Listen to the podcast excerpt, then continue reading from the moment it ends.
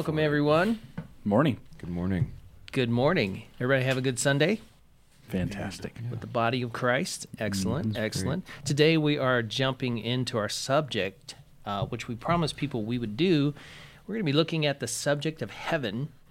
Um, I would venture to guess that most people's uh, people of faith today believe um, that our nation, our society, is tilting in the direction of secularism. What is secularism? What do we mean when we say that?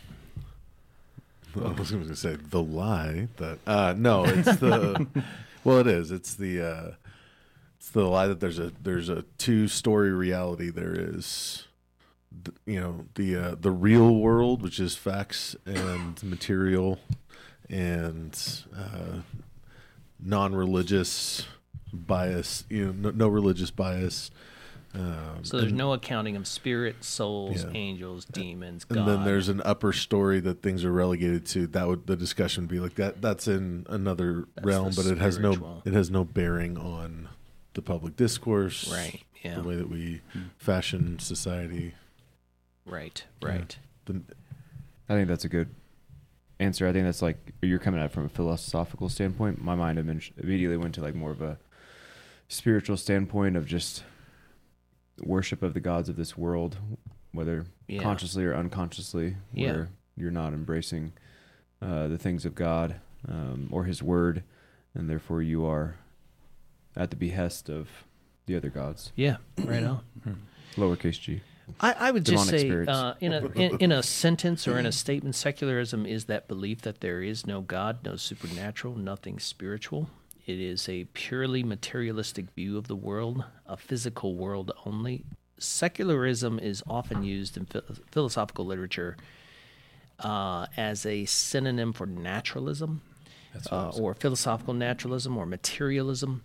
Uh, it's just a view that there is the material world. That's all that really matters. And as Daniel was saying, that lower story is the story. That's the story, right?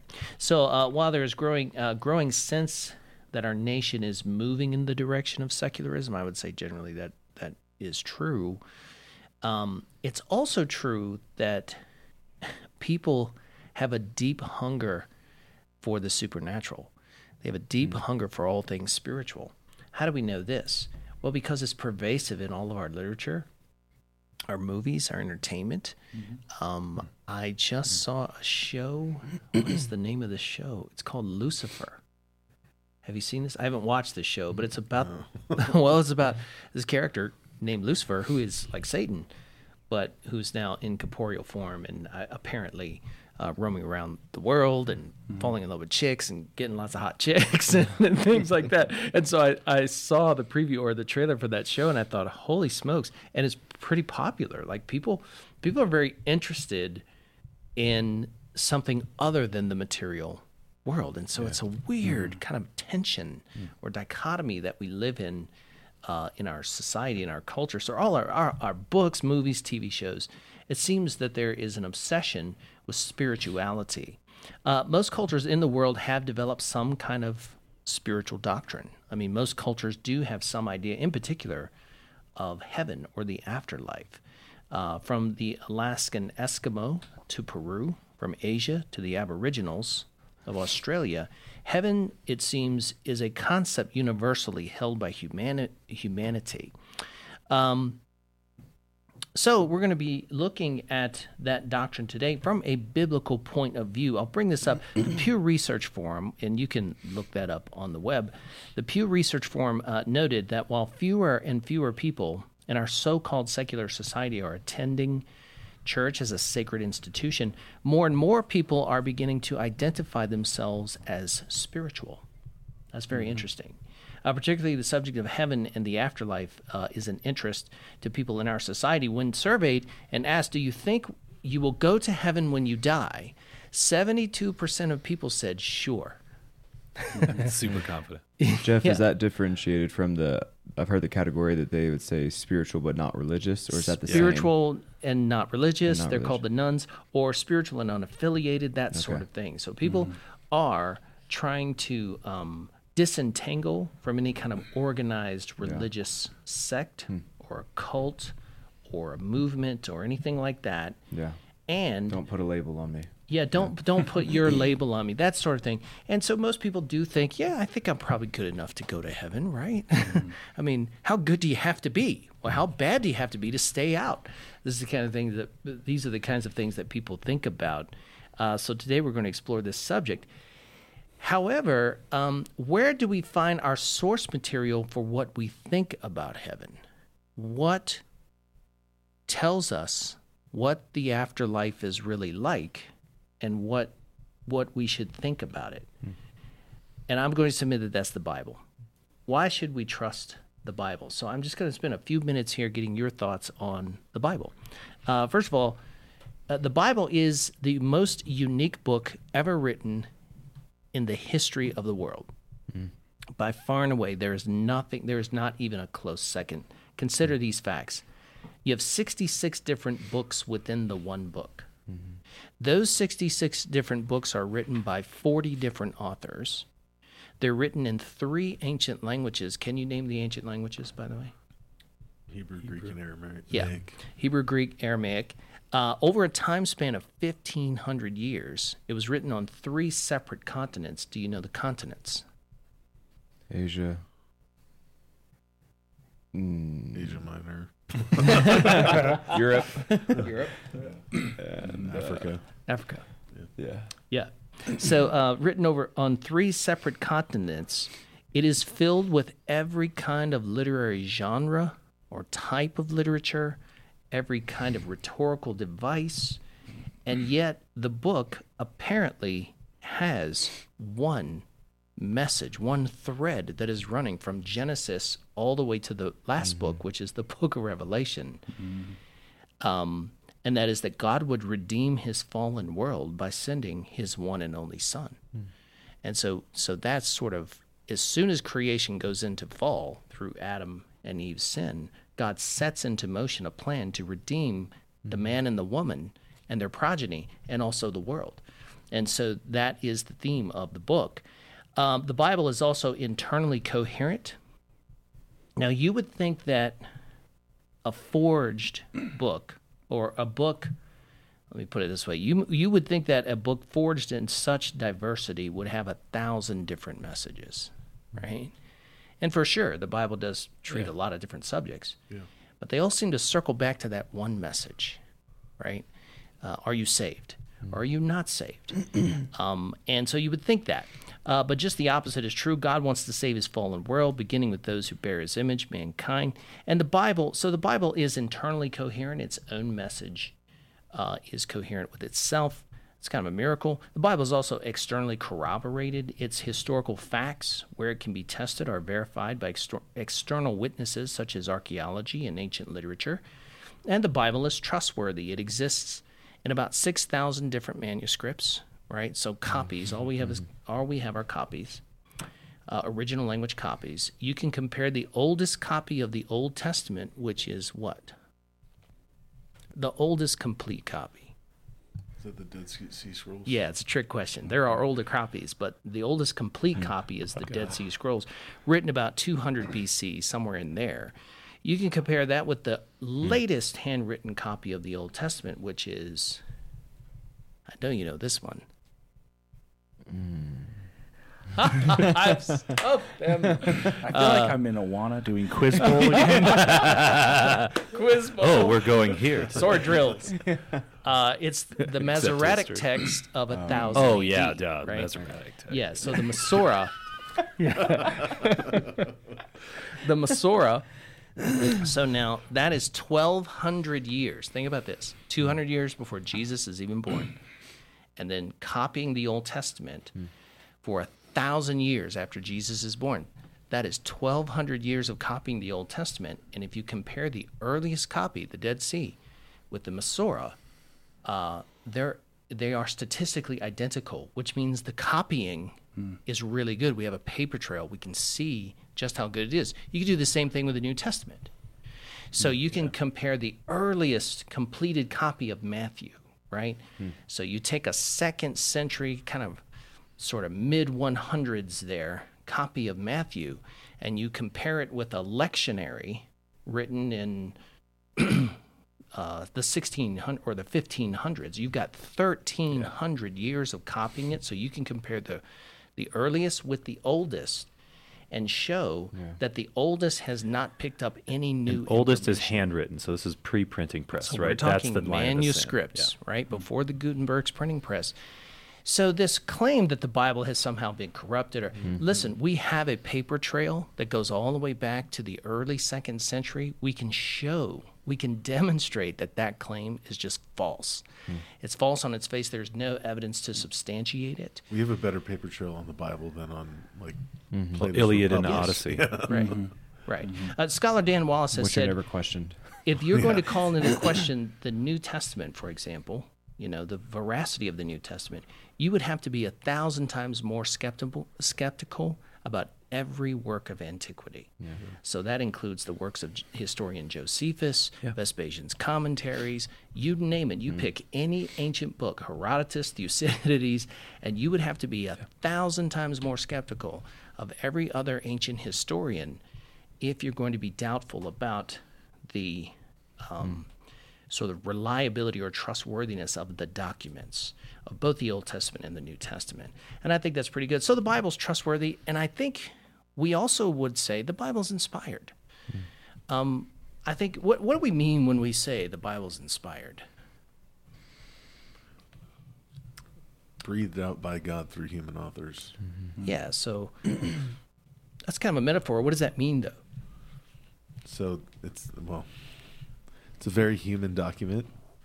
Every author un- Yeah. was undertaking to write something, write write the, each book with a purpose. They, they had a goal. Right. Um, So you got but we- Matthew and Paul and yeah. Mark, and but we believe that the Holy Spirit carried those people along. yeah, inspired them to write it, inspired the words that were included, Yep. uh, the stories that were included, the stories that weren't included. Um, Such that all the words that we have are the words that God wants us to have. yeah, hmm Which then carries with it the authority that the Bible does, in our view. right. Not the magisterium as the Roman Catholic Church would have, which would be the Pope or whatnot, but we look at Right, right. purely Scripture as the main source of authority. Yeah, that's right. Uh, so the apostles have left their teaching in the scriptures. The prophets, the Old Testament prophets, have left their teaching in the scriptures. And so when Paul says in 2 Timothy three sixteen, all scripture is God breathed or inspired, that just means that it comes from the mind of God. It has been given to the minds of men, and it comes through their hands as the product of revelation or the product of God's revelation. Um, I think we could say, based on its internal coherence, its external validation, on its trustworthiness as a document, on the miracle of the fact that it's born or forged of such diversity and just seems to have one message, one relentless message. I think that's, we could say it is inspired. There just is no other book like it. and the content of that message has nothing. It has some to do, and we're going to talk about that today with the exaltation of humanity. To Right. like, but it's not a. It's not what you would expect a a book that was authored by humans uh, to to really say. Right. you'd expect the glorification of humanity and Sure. where, you know and and here's how you get your best life now kind of stuff and the message that Ryan preached yesterday is no you guys are really terrible this is not Yeah. Yeah. this is not a it's not a uh, s- you know self-aggrandizing Sure, yeah. uh, content It's not about finding God in yourself. It's about finding God so that he can save you from yourself Mm-hmm. and save you from his wrath, as we heard yesterday, which is a fantastic message. Mm-hmm. Uh, yeah, you're exactly right about that. So, since we can trust the Bible, let's look at what the Bible has to say mm-hmm. about this subject of where people go. You know, what happens to us when we die. Um, so, what does the Bible say about heaven? We often talk about dying and going to heaven. And our viewers or listeners may be shocked to discover that that phrase is not in the Bible. Hmm. It's nowhere in the Bible. Uh, so we often talk about dying and going to heaven, but the New Testament in particular's focus when it comes to heaven is very weighted in another direction.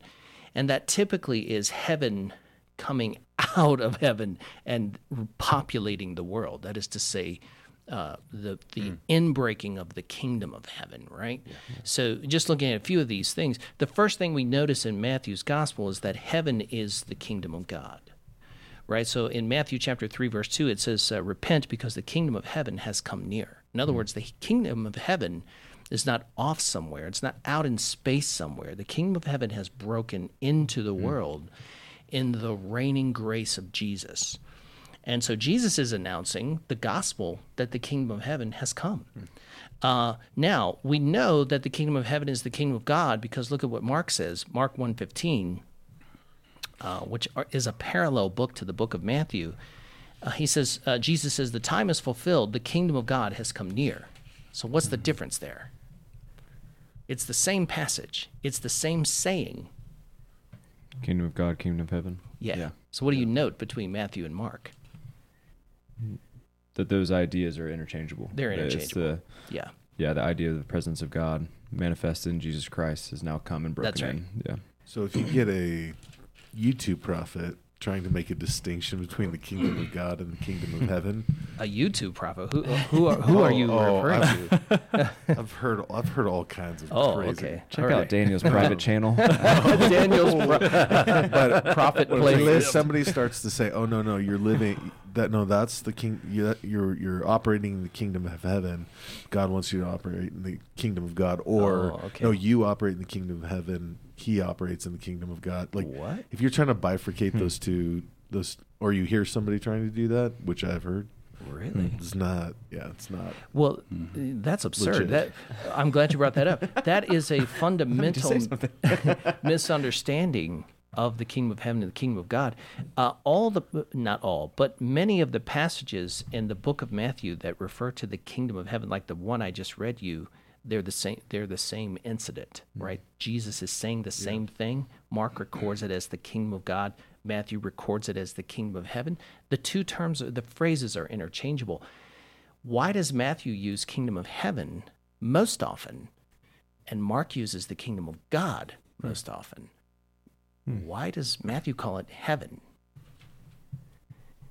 Well, doesn't Matthew made up of a lot of themes? So there's a lot of thematic nuances that Yeah. Matthew wants to repeat again and again. Yeah. And so kingdom of heaven, uh, there has to be a theme. So that's I mean that, that's Yeah. what you're getting at. So I don't know ultimately what theme is he trying to The, reveal. the theme is is that he's primarily writing to Jews. Mark is mm-hmm. primarily writing to Greeks. Greeks mm-hmm. have no problem whatsoever using the name of God, the word theos, which is the Greek word for God.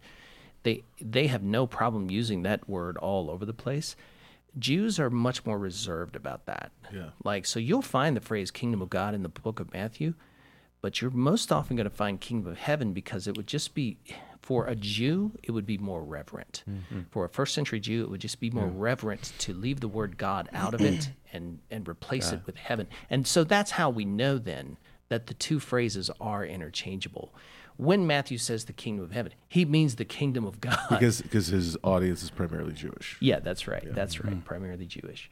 So, uh, but we also we know the kingdom uh, of God is the kingdom of heaven. We also know the kingdom of heaven has come near, as we read just read. It has arrived. Matthew six nine. Uh, look at what Jesus tells the disciples to pray. He says, "Our Father in heaven, your name is holy. Hallowed be thy name. Your kingdom come. Your will be done on earth as it is in heaven." What does Jesus want the disciples to pray about the kingdom of heaven? that it comes down. Yeah. That it arrives. that it arrives. so he's not telling them pray that when you die you'll go to heaven. He's saying praying that pray that the hmm. kingdom of heaven will break into this world and uh, set it mm-hmm. set itself up right in the middle of this chaos, right in the middle, hmm. as you were preaching yesterday, uh, of this mess that we find ourselves in, because we need we need the reigning grace of God. Um, and so the kingdom of heaven ha- has already arrived, and Jesus prays for uh, tells us to pray that it will come. Matthew thirteen thirty one. Notice Jesus gives a series of parables there about the kingdom, and he keeps saying things like, "Well, the kingdom is like." The kingdom is like this. Well, what does he say it's like? Notice what he says. He says the kingdom of heaven is like a mustard seed Yeah. that a man took and sowed in a field. Well, what do you know about a mustard seed? It's small, Small. teeny. Small. You plant it, and what happens? Gets real it big. grows into this mighty tree. Eventually, it becomes this mighty tree. And then Jesus says, What happens to all the, the birds and the animals? They come and they perch in it and they mm-hmm. make their home in it. Right? So the whole idea here is that we're starting small. It's going to grow into something mighty and powerful and massive and pervasive, and all the nations of the world are going to come and call it home right? So that's kind of how he describes the kingdom of heaven here. Uh, he also says the kingdom of heaven is like a woman who took and mixed it into 50 pounds of flour. Then what happened? It's like leaven, Works itself through the, the whole dough. and the whole batch. affects the whole thing. It affects the whole batch. So mm-hmm. there again, that's kind of an idea of the kingdom of heaven. Spreads. Yeah, it's like this thing that eventually it's going to work itself through cultures and societies and and bring them into Something side eyes host is coming to mind. Jesus is the one that said it, right? Look at the next one. It's like a treasure hidden in a field. So it's worth the expense of your entire whatever it costs you to to get this treasure that is hidden in this field, hmm. you should you should pay it. Hmm. whatever it costs you. And then he hmm. says it's like a large net thrown into the sea. And what does the net do? brings in all kinds of fish. brings in all kinds of fish. It hauls them all in. So the kingdom of God is this evangelistic, outgoing, powerful movement that goes into the world, eventually grows into every culture, and hmm. then brings, like a net, brings all the fish onto the boat or onto the shore or onto the pier. Mm-hmm. And so, and so, this is a very different way of thinking about the kingdom of God or the kingdom of heaven. We don't tend to think about the kingdom of heaven like that. Hmm. We tend to think about it as this sort of uh, ethereal place where we where we go when we die. Right? That may not be wrong, but here Jesus wants to define it in terms of its inbreaking into the world. Yeah. Again, any comments or any? Ryan was talking about this yesterday, where some some of what we would consider the mundane things of of life is Mm-hmm. actually how God is leavening. The, you know, it's the Oh, yeah. it's the leaven Yeah. spreading, and we don't see it in this instantaneous. You know, you don't put leaven in bread, and it's in, it instantly rises. Yeah, right. There's this this period of time, and so you make the investment of having a good marriage. You make the investment Mm, Right. of discipling your children. You make the investment of of starting Loving your bit- neighbor. loving your neighbor, starting a business, evangelizing the like. You do that, and and all of a sudden it, it goes out. It's it's not necessarily in these huge fell swoops. Those come sometimes, but Right. Yeah. a yeah. lot of times it's just that pattern of of steady growth. Well, I Yeah, think what you're describing is heaven is not a pure thing that we have to wait for because of its inbreaking into this world. Heaven is a constant now Yeah. that we get to experience in our earthly body, Right. still in a fallen state. We just get to experience a perfected sense of it, and we'll talk about that later. But I think there's a hopeful expectations all believers should have. Yeah. I should glimpse heaven today. There are There are elements of heaven Yeah. that I spiritual should. realities that we get to be a part of. Yeah. Yeah, absolutely. Great, great Mm-hmm. insight. Great insight. Uh, well, let's look at Romans five twenty one, if you will. Um, now, a couple other passages in Romans fourteen seven seven, he says, "The kingdom of God is not a matter of eating and drinking, partying, right? The kingdom of God is a matter of peace and righteousness and joy in the Holy Spirit." 1 Corinthians fourteen twenty, he says, "The kingdom of God is not a matter of talk, right? It's not. It's not a matter of shooting off your mouth. It's a matter of power. The kingdom of God changes everywhere it touches, wherever it goes. And Romans 5:21. Now with that in mind, Romans 5:21, he says the law came along to multiply the trespass, but where sin multiplied, grace multiplied even more. So that uh, just as sin reigned in death, so also grace will reign through righteousness, resulting in eternal life through Jesus Christ our Lord. And here we get this idea of the contrast between the reign of sin and death and the reign of grace and life. And I think when we talk about the kingdom of God, we are obviously talking about the ruling domain, right? The domain, the king's domain. That's what we mean. But here, Paul seems to want to focus on God's ruling domain being in the heart and God's ruling domain being in the individual, replacing their death with life, replacing their sin with this grace, right? Um, this reigning grace in their life through righteousness. Uh, and so here I think the kingdom of God has come to every believer. The kingdom of God is wherever the church is gathered, wherever wherever the church scatters into the world and brings the reigning grace of God. And th- this is why I call the Roman series uh, the reign of grace, because that's what I think it's about. I think this is literally the fulcrum of the book, and what Paul is trying to say there is that this is our choice. It's between death and life. It's between the reign of sin in your life and the reign of God's grace, His good, benevolent, gracious act to save you. Uh, what are your thoughts on that? James? Well, it's like we've said often on this podcast over the last while. You know, the king, kingdom has come. Yeah. The kingdom is coming. So kiss the king. Hmm. Uh, Right. That's the message of the gospel. Right? That's right. Um, he offers forgiveness and salvation. Um, and and there is a real sense in which the kingdom is here. Yeah. And we need to understand that. Uh, I think as we're discussing, we too often Yep. think, "Oh, the kingdom's it's out there. It's it's not here yet." But Right. there is an aspect of the kingdom now. We live in the already, but the not yet. And that's an important thing that we need to understand. Well, I think that's very important. We live in the already but not yet. Mm-hmm. We with the seed has been planted, it is growing. Right. What is happening? You know, we tend to think of eternal life as when I die and go to heaven. Mm-hmm. Sure. But eternal life is actually started now. We also tend to think of resurrection life as sometime at the end of the age. We'll read some of the passages that seem to say that too. But actually, the New Testament also talks about being a partaker of resurrection life now. It's as if the resurrection has already started spiritually. Does does partaking of that life shouldn't it also include going back to Matthew six that we pray that the kingdom come now? So we are the agents of bringing heaven to a greater degree of um, uh, recognition here on the earth now. Yeah, So yeah. we are partaking of it, but we're also expanding it. We are agents in carrying heaven's breaking into this world. That, that that's exactly right. We're, we're going to get to that. Okay. I don't want to steal our thunder. But you're talking about everlasting, the concept of eternal life Yeah. or, or resurrection life is a quali- like there's a qualitative concept to it yeah. that we Right, have, that's right. that we have access to now. It's not just the quantity of you know. That's now and such a good point, Daniel. Yeah. Every time we talk about walking by the Spirit, that's resurrection life, mm. right? That's Uh, the dead resurrection has been brought to life, and we need to understand the miracle of regeneration. Mm. That's right. So- That's right. We are we are raised to life spiritually already because we have, as we're going to read, we have passed from death to life. Mm-hmm.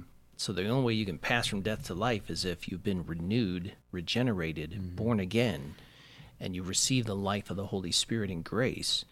Uh, great points, guys. Yeah, uh, but uh, we tend to think of everlasting life, that sort of thing, as just um, from this moment on, I'll never die, right? I'll always be with Jesus. But but as Daniel was pointing out, it also is a quality of life.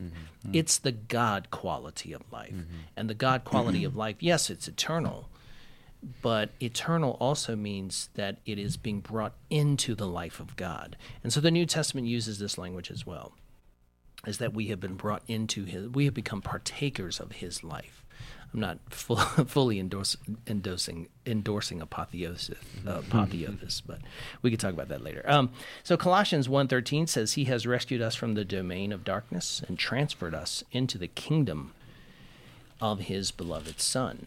So right now we've already been inducted, we've already come into the kingdom of his son, being transferred out of the realm of darkness, uh, which the world just kind of lives in. Um, Ephesians 1 20 through 22, big, big passage here. Paul writes to his Ephesian friends. And he says this He says, He exercised this power in Christ by raising him from the dead and seating him at uh, his, God's right hand in the heavens, far above every ruler and authority, power and dominion, and every title given, not only in this age, but also in the one to come. And he subjected everything under his feet and appointed him, that is Jesus, as head, the chief, the supreme, over everything for the sake of the church. Think about that passage. So we're thinking of, well, the kingdom of heaven is out there. Someday we're going to die. We're going to go off to the kingdom of heaven. Nope. Kingdom of heaven has broken into the world. Um, And Christ, through his resurrection and exaltation to God's throne, is seated in heavenly realms above all things. There is nothing that is not under the realm of Christ. So we are under the kingdom of heaven. And that, so that is a pretty big statement. What do you make of that statement? Even though Paul says later, at present we do not see everything subjected to him, but everything has positionally been put under him. So, so what do you make of that Ephesians statement? It says, far above every ruler, authority, power, and dominion. So uh, obviously, there's what is declared and what is worked out are two different things, but they're becoming one. They will become one. What is declared and what is worked out. and and all those authorities are now un, they are under an obligation Oh, to. Christ, Right. right? Whether they are currently submitted to that obligation or not Yeah, is yeah, a different yeah, question. yeah. and I think that's where we don't now see all all those things submitted. But the But don't you think this is the reason why we why a totalitarian government is not authorized by God? yeah, It's not authorized because what the totalitarian, what the dictator is doing is he's taking the role of savior and lord, which is what mm-hmm. Caesar did. yeah. Hmm. So their governments may play out. and and it's it's there's a tension though because of course you got the the statement I think you you were talking about it from Acts where it, it talks about how God has appointed all of these boundaries for people, their kingdoms. Like He's appointed the Yeah, kingdoms. right. So you go, oh wait, so did He appoint the kingdom in North Korea, or is that Right. a Mm-hmm. rogue state? Yes, they're both. Both those things are true, and God is going to bring judgment like He did on the Assyrians. He Right. used the Assyrians to judge the Jews. Right. Then He judged the Assyrians because they delighted in what they were doing to Right. the Right. to the Jews a little 30. too much, right? Sure. And so there's a there's a tension there of like God is in control, and yet there still is this agency of humanity to rebel, Yeah. um, and God uses it, and will one day, He's going to hold them liable. Yeah. Yeah, bring them to justice. That's right. and, yeah. Yeah, yeah, that's right. Well, I mean, this passage for sure reminds us not only have we been brought into the kingdom of heaven already from darkness, but the kingdom of heaven is established over the earth. The kingdom of heaven is established over the world, and we're in a process now of seeing the kingdom go out into the world and the and the salvation of one individual, one community at a time. And uh, And I think we have the danger sometimes of importing secularism into the discussion of of the kingdom, yeah, where we put the king. We've been talking about that. We put Yeah. the kingdom here, kingdom of earth here, and at the end of Ephesians, in Ephesians six, it says, the, right before he says to put on you know the armor of God, he says because we are making war against all these spiritual powers Right. that are playing themselves out right. in the in these in these Last earthly days. authorities, um, and so Yeah. it, it's a it's the the kingdom of heaven comes through through the spiritual renewal of the individual, but it pla but it also plays out in practical earthly Mhm. senses as well. So yeah, yeah. Right. um, Right. Yeah, I think we do have that tendency um, to think that way, and I and again, Ryan touched on that yesterday also. Uh, just talking about you know what is the role of politics and what is the hope of it, you Can know, ask you- versus the hope of the gospel. Let me ask you a question because maybe our viewers are probably thinking about this. If the kingdom of heaven has come to reign over all the earth, what glory comes to God by waiting for its final conquest? The- Do, the- does that make sense? Yes, the that is a great question, and the New Testament, Paul talks a lot about patiently waiting for it, Mm-hmm. and Peter talks about that too. We might even read some of those passages here where where we have this expectation of the consummation of the kingdom. That is to say, the the kingdom of God, as it has been established, coming full circle and just being fully realized in the world. So we have this sort of expectation, but the scripture tells us that we are to pa- also patiently wait for that day.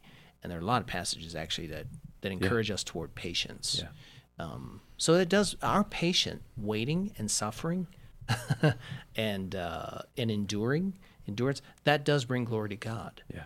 uh, because it produces in us a character that is that is Of heaven. it, it does the image of Christ. Yeah. and then I also I think the the patience part of it, God being long suffering, exactly. allows the whole multitude. Yeah. like there's going to be an uncountable multitude at the end that have been that have been been saved and bring praise and glory to God through his salvation. So it's putting his mercy and his grace on display. Yeah. His patience, his long suffering, his kindness to Right. sinners, you know, his Yeah. his uh you know, he's not he doesn't have reckless wrath. He doesn't have, you know, Yeah, that's this, right. this punitive, just immediate, you know, zapping people with lightning bolts Yeah. Yeah. kind of thing that that displays. That on an individual sense we long for because we Yeah. want to be s- taken away from suffering, pain, angst, but from a 10,000 foot view, from Yeah. the Lord's view. And I He's was- being very patient with sinners, Yeah. and thank Yeah. God He was patient for us before Yeah. we came to Christ. Amen. We- Yeah, this is one of the reasons why I think it's so hard for us to hear the accusations made against God. Of like, well, why would a just God Allow, be so cruel to like throw somebody into hell or, or, mm-hmm. or whatever? And you're like, God has been patient and gracious with you yeah, your whole life. He's provided every breath Everything. and heartbeat, Yeah. roof over your head, food. Like he's been so generous to you, and you're making these accusations against Right. him. That at the end of time, after you reject his goodness for the entirety of your life, then he's like the cruel. yeah, right. So I think that's one of the reasons why we buck Yeah. against that because Like, the goodness right, of yeah. God is being revealed in Yeah. His patience. But every And would- molecule in your body works the way it should work because Yeah. God has sustained your life, Yeah. and He's not obligated to give you one more second. Yeah. And what a good God of grace, man. Yeah, and I would even add to answer Pat's question as well. I agree with everything that's been said, but um, revealing the character of God more through us as His ambassador, eh, us as His ambassadors, Yeah. where He has prepared good works for us to do, Yeah. and I think those good works are bringing glory to God, Right. um, and are a testament Yeah. to this dying world in a long suffering way. Man, you guys are different in your marriages and in your children and in your families and all these things. You're Mhm. serving, uh, you're caring for the poor and the orphans and the widows and you know so It's also people that know Christians know it, it's not a it's not a phony veneer of religion. It's not we're trying we're not trying to keep up appearances. It's this genuine joy that bubbles up like a river from below. We have this genuine joy in the Holy Spirit, which uh, a believer has, and so they also see that. Uh, and so that's another way in which we, we Yeah. witness is through the joy the joy of the Lord uh, in our salvation. Yeah, so there's two answers. The Lord is glorified by us patiently waiting, but there's a there's a benefit for us Yeah. in the Lord not coming and bringing conquest. And a benefit for the people around us, Yeah. too. Yeah. Um, so we also learn in the New Testament that one gains entrance or is denied entrance into this kingdom of heaven. Mm. So Matthew seven twenty one, Jesus warns in the Sermon on the Mount that not all who come to me on that day and say Adonai, mm. Adonai, or mm. Lord, Lord, will enter the kingdom of heaven. So this is a kingdom you can enter. This is a kingdom you can come into or be disallowed or be disbarred from. So that's pretty significant. Uh, Matthew 16, 19, Jesus says to Peter, I will give you. He says this, the you there is plural, by the way. So he's not just talking to Peter, he's talking to all the disciples there as the church. He says, I will give you the keys to the kingdom of heaven, and whatever you bind on earth will have been bound in heaven. And so this is based on Peter's confession of Jesus as the Christ, the Son of the living God. Remember, in that story, Jesus says, Who do people say that I am? yeah and everybody's got an answer. Everybody says, "Well, they say you're the prophet. They say you're just the Messiah. They say you're just a maybe uh, Jeremiah r- revived or Jeremiah come back from the dead, John the Baptist, maybe something like that." Yeah. And Jesus says, "Okay, but who do you say that I am?" Most important question in the entire Bible. And Peter speaks up on behalf of the disciples and says, You're the Christ, the Son of the living God. Now, Jesus says, You're blessed because you made that confession. Yeah. And now it is based on that confession, I give you the keys. What do the keys mean? I think an authority to bind and loose as it is in heaven on earth. Um, and I think in light of Matthew 18, that that's given to the church. Sure, yeah. well, it's not given to Not anyone else, is it? no, it's not. not the magisterium. Yeah. Yeah. It's definitely not. I mean, Peter is not a pope here. No. The you is plural, it's not singular. Uh, and he does the uh, Matthew 16, by the way, and Matthew 18 are the only two places in the Gospels that use the word ecclesia or the word church, right? So it isn't given to anyone else; it's given to the church. So, so you ca so Jesus says that you can enter the kingdom of heaven. Jesus also says that you can be barred from the kingdom of heaven. Mm. But then the basis of entering the kingdom of heaven is what? The, confession. Confession. Mm-hmm. Making the confession from the heart. And this is why Paul says in Romans chapter 10 that if you believe in your heart that God has raised, Jesus was crucified and God has raised him from the dead, and mm. you confess that Jesus is Lord with your mouth Yeah. through that confession, you will be saved. Yeah. So you have that confidence, you have that security that you are saved. And you don't have to worry about whether or not you're saved, right? Um, so you can gain entrance or be denied. Look at So what is- Paul is- says here. Yeah, go Do you think that that is what the the uh, I literally just lost my train of thought. That's okay, man. Out the We'll come window goes. Keep When- going. okay, when it pops back in your brain, just speak up. Uh, 2 Timothy 4, 6 through 8 and 16. I want to show you this. It's very now we're going to get into a discussion of is heaven a place where you go when you die? Because I think there's a strong inferential case in the New Testament that it is. That it's what we theologians call it the intermediate state between this life and the final state, which is our resurrection and new creation, uh, God renovating the whole world. Look at what Paul says here. He says, uh, For I am already being poured out as a drink offering, and the time for my departure is close. Now, clearly, what he means here is he's about to die, right? And and this is the last book he writes in the New Testament, other than Titus. I think this is the last one. Mm-hmm. Titus is between first First Timothy and Second Timothy. So this is the last book he's writing. He knows his time is near. It's up. He said, The time for my departure is near. I have fought the good fight. I have finished the race. I have kept the faith. Hmm. There is reserved for me then the crown of righteousness, hmm. which the Lord, the righteous judge, will give me on that day. And not only me, but all those who have loved his mm. appearing, his mm. revelation. Mm-hmm. Verse 16 The Lord will rescue me from every evil work and will bring me safely into his heavenly kingdom. I thought we just mm-hmm. said Paul is already in the kingdom. Hasn't he already? Hasn't the kingdom already come to Paul based on Romans 5? Hasn't the reign of grace already started in his life? Why would he be looking forward to going to the heaven, being brought safely to the kingdom of heaven if mm. there's nowhere to go when you die? If you just die mm. and go in the ground and that's it. Yeah. Your thoughts on that? Come on, guys. Yeah, I think he's longing. Uh, you know, we use this language of already and not yet, and that's really describing this kingdom. Mm-hmm. Is that yes, it's already here, it's it's broken in, but it's not yet consummated. And so he is uh, longing and loving uh, and looking forward to being with his God in the presence of God. That's right. And and when we talk about the kingdom of heaven, we talk about heaven coming down. We are talking in one sense about God's presence, like it was in the garden. That's what it's moving towards. So, um, that's what he's looking forward to. yeah, yeah. There's so, a the, the example I, I, I love using is uh, having lived overseas. You go to the embassy, and the embassy is the sovereign territory of of the nation that it represents. Oh wow, yeah. Is it that nation?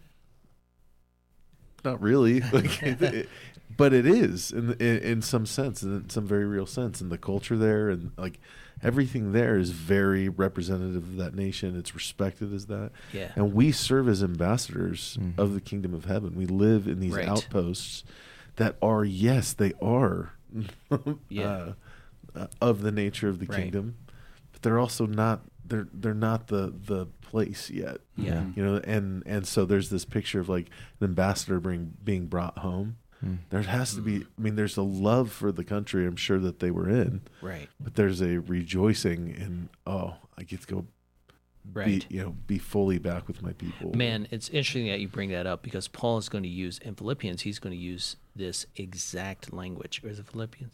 Or yeah, uh, this exact language of a language of being a citizen of heaven. And Roman Philippi was a clone of Rome. Roman Philippi Peter was too, yeah. often thought it was uh, it was often thought that uh, Philippi was just uh, it was called a little Rome, right? And so if you were a citizen of Rome in Philippi, um, you weren't necessarily looking to go back to Rome. You were a citizen of Rome in Philippi. Um, And so it's very interesting that he uses a very similar, and he also refers to himself as ambas- an ambassador of Christ and that sort of thing. So, um, so he's going to bring some of that that language up here. Uh, Second Peter one eleven says, "For in this way, in, entry into the eternal kingdom of our Lord and Savior Jesus Christ will be richly provided for you." But I thought these believers had already entered the kingdom of God. Hasn't the kingdom of God already come to them? Isn't it already planted in their heart? Well, Peter seems to say in 2 Peter 1.11 uh, that in this way entry into the eternal kingdom is going to be provided for them, which means there's something that has clearly started in them, like a seed planted in the soil, uh, that is going to grow to fruition, that is going to complete itself and come come to fruition, right? Right. So, um, yeah, so one gains entrance or can be denied entrance into the kingdom based on their confession from the heart, Yeah. clearly. Yeah, I think you see obviously in the second Timothy passage when it talks about those who love his appearing, you think of what Paul says that when we see Christ we will become like him. Yeah. And that's the fulfillment, the completion where we are like Christ in full. I mean, I often ponder the fact Yeah. that there will be a day where I will no longer have, struggle with pride. Yeah. How amazing will that be? That's Where the right, yeah. totality of my being will be completely Yeah. focused on the God who loves me and Yeah. saves me. Yeah. That's right. Um, that's the fulfillment of our the kingdom that has started in us, Right, And we are longing for that because we love His appearing. That that's that's that's a great insight, man. That that word that he uses for like there mm. is the word sumorpho, mm. and it means to be transformed like something, mm. to be transformed into that image of that thing. Mm-hmm. and so here we're going to be like Christ. We're going to be mm-hmm. so thoroughly like him. Later, when we get to the book of Revelation, we're going to see that it uses this word for Sabbath or rest, that the souls under the altar are actually resting from their sin. They're in a state of rest from struggling against sin. Exactly what you were just talking about, just knowing uh, that's g- looking at the glory in the face of God and just not struggling with sin anymore as sinners, you know, saved by grace. But um, great, great insight. Uh, also, heaven awaits believers when they die. Heaven awaits believers when they die. This seems pretty much the clear inference of Jesus' parable in Luke 16. If we look at it just really quickly, Jesus tells a story about the rich man and Lazarus. I'm just going to read some of that story to you, and we can make some observations from it. Jesus says uh, there was a rich man who would dress in purple and fine linen, and in that culture, that was that was the clothing of the rich and the wealthy, and he would feast lavishly every day. But then there was a poor man named Lazarus, covered with sores, and he was lying at his gate. And his he longed to be filled with what fell from the rich man's table, just the scraps like a dog. But instead, the dogs would come and lick uh, Lazarus's sores. One day, the poor man died and was carried away by the angels to Abraham's side. Uh, the rich man also died and was buried. And being in torment in Hades, he looked up and saw Abraham a long way off with Lazarus at his side. Father Abraham, he called out, have mercy on me and send Lazarus uh, to serve me, basically, to dip the tip of his finger in water and cool my tongue because I am in such agony in these flames. Son, Abraham said, remember that during your life you received good things, just as Lazarus received bad things. But now he is comforted here while you are in agony. So the tables have turned. Besides all this, a great chasm has been fixed between us and you, so that those who want to pass over from here to the you cannot, and neither can those from there cross over to us. Uh, Father, he said, then I beg you to send him to my father's house, because I have five brothers to warn them, so they won't also come to this place of torment. So there's a question here as to whether or not this is a parable or whether Jesus is actually telling us what happened to Lazarus when Lazarus died. That story, by the way, is in John 11, uh, Jesus raising Lazarus from the dead. I do think it is a parable. I don't know what you think about this, but I think it is a parable. The word Lazarus is the word Eleazar, and that is other than the word Jesus or John in this culture. It would have been one of the most popular names. It just would have been like St. John Smith or something like that. So I don't think it's necessarily referring to the Lazarus of the Gospel of John, John 10, John 11.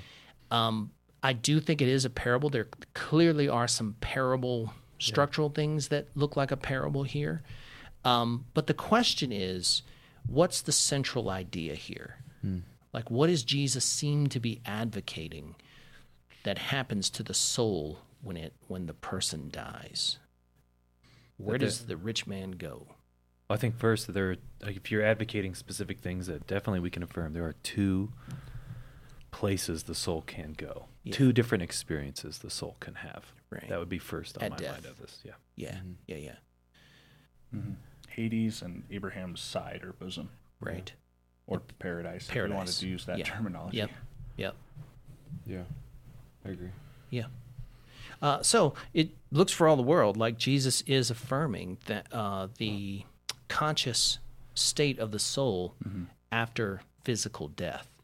Um, and some would try to say, well, no, no, it's just a parable. Jesus is trying to, he's just trying to use this as an illustration to make a point about being good in this life. And we would say, well, Jesus is not leading us into error, is he? I mean, this would lead to mass confusion to leave this He's and then not teaching. Comment and, on it. And if this is a delusion that is held by the people that he's speaking to, Jesus is usually re-instructing them. Mm-hmm. You, you like Right. you got wrong thinking on this. Here's the right thinking. Right. If they're thinking wrong about this, why doesn't he correct them? Yeah. Mm-hmm. This doesn't make any sense. So Jesus is most definitely in this parable affirming the afterlife. Mm-hmm. Uh, not everything is necessarily taken in a wooden literal fashion here, but we do note uh, that the Abraham side, the idea there is that he's in paradise and they're sitting around a Middle Eastern table and they're reclining at dinner. So the word is bosom. And so what you would do in this culture is you would kind of sit on a cushion on the floor and then you would recline into the person sort of to your left. This is how we should start doing pastor. Yeah. yeah. It was very intimate. It was a very intimate setting. But the idea is that whoever is reclining uh, into the master of the banquet is the most important person at the banquet. And so here, clearly, Abraham is the most important person at this banquet. And Lazarus is right on his side, just reclining into his bosom. So that's, that's obviously a word picture, but the idea here is it's paradise. It's, you know, in the ancient world, they thought of Hades as having two different compartments. One compartment was where the wicked dead went. In the Old Testament, that's called Sheol. And the other compartment was called um, paradise. Yeah. Uh, it wasn't directly into heaven or wasn't directly into the presence of God, but uh, that's what the Jews thought. That's where the Jews thought their their loved ones Yeah. went. So Jesus seems to affirm that Jewish doctrine. Um, I think it's even important Yeah. to notice that you know we're talking about uh, we're talking about their soul continuing on, and oftentimes we think of like torment as mainly something that happens physically. yeah, But he's saying that he was tormented in his soul, and then you know Lazarus is experiencing bliss in it as well. Um, so I know we're getting there with the idea of um, soul sleep and all of that, but there's something to be experienced apart from the body. Yet, Right. as we'll get to even further, uh, that they're still longing for the resurrected body too. That's So, right. yeah. yeah, We'll get there. We'll get there. You're right. So there is a state of bliss and a state of torment. Yeah. Um, clearly, in this passage, two two different states of being, Do no you, doubt. Do you think this passage helps explain? So Ecclesiastes nine Mm. talks about enjoy life despite death, and there's an interesting verse two. Everyone is the same, or everything is the same for everyone. There is one fate for the righteous and the wicked, for the good and the bad, for the clean and the unclean, and the one who sacrifices and the one who does not sacrifice. So it goes on to say, and then it gets to the bottom, verse ten. Whatever your hands find to do, do with all your strength, because there is no work, planning, knowledge, or wisdom in Sheol where you are going. So is Jesus helping to interpret Ecclesiastes to say there is one place where everyone goes, this chasm? Do you, For sure. Yeah. So it's an explanation of this one. yeah, because even the patriarchs or even the uh, prophets or some of the important kings, maybe David, talk about going to Sheol. So Sheol is just the general word, The catch-all. the Hebrew word catch-all word for. It's translated into Greek culture as Hades. Um, we tend, tend to equate Hades with hell. We shouldn't, Mm-hmm. um, but it generally is just the abode of the dead, the shadowy uh, abode. Uh, it's the afterlife. So it's the Hebrew that- idea for afterlife. So do you think that that passage in Peter, where it talks about how Jesus descended, yeah. and proclaimed to the spirits that he and and we I, I can't remember which creed it is where it says where we affirm that he descended into hell. Yeah. But uh, First Peter 3. yeah. Um, do you think that he's talking about he descended to that? He descended to that realm, Yeah, uh, where there's the there's paradise and judgment, like for sure. The church fathers, from my understanding, when I Mhm. was reading a little bit Yeah, in Bavinck, yeah, yeah. were understood it that that and that he took those saints, those Old Mhm. Testament saints, Yeah. with him to It was a par- holding true tank. paradise. That's yeah. Ephesians 4. Yeah. So and then that that would that would Yeah. legitimize his statement on the cross of today you will be with me in paradise. Well, that's Luke, the next one here. Oh, Luke sorry. twenty three forty three. when he says to the thief, Today you will be with me in paradise. Mm-hmm. But we learn from 1 Peter three eighteen and following that he clearly also went and proclaimed to the spirits who were imprisoned. So, and who disobeyed long ago in the time of Noah. That's a notoriously difficult passage to interpret. Um, but essentially, the historic Christian view, I think, m- the main historic Christian view has been that um, exactly what you just said. You what you have here is you have Sheol, right, eh, or Hades in two compartments. On the one compartment, uh, you have paradise, where all of the righteous Old Testament saints have gone, the righteous people, and then you have and Gentiles as well. And then on the other half, you have Hades, or you have this sort of uh, Sheol proper, which is we think of as hell, but it's just sort of a holding place for the unrighteous dead. So that was kind of the idea there. And then in Ephesians four, it says, you know, uh, And when Luke he 16 would be describing that. in Luke 16 is It's describing the that torment, view. but not yet quite the full consummation of the wrath and hell. That's right, because when we get to Revelation, we'll find that Hades is thrown into hell, Mm-hmm. right, or Yeah. into the lake of fire, right. so we find that, uh, yeah, so that's kind of scary. But um, so yeah, the idea here is in, in Ephesians four, Jesus is leading a train of captives in his wake or in his train. In other words, he's bringing the captives out now, proclaiming his victory to those who are on the other side, and now taking them directly into the presence of God. So yeah, so there was there's a distinct shift between what happens to the believer before to the Yeah, believer that's where I was bef- before Christ came, and or sorry to the faithful Yeah, before Christ yeah. came and the faithful After. after. That, Yeah. that that's right. That's why you never really see in the Old Testament like David when he talks about he will not abandon me to the grave. That's quoted in Acts uh, in reference to Jesus. That word grave there is Sheol, Yeah. right? Um, but the David doesn't really think he's going directly into the presence of the Lord. Now he does say in Psalm 23, he does say, "I will dwell forever in the house of the Lord."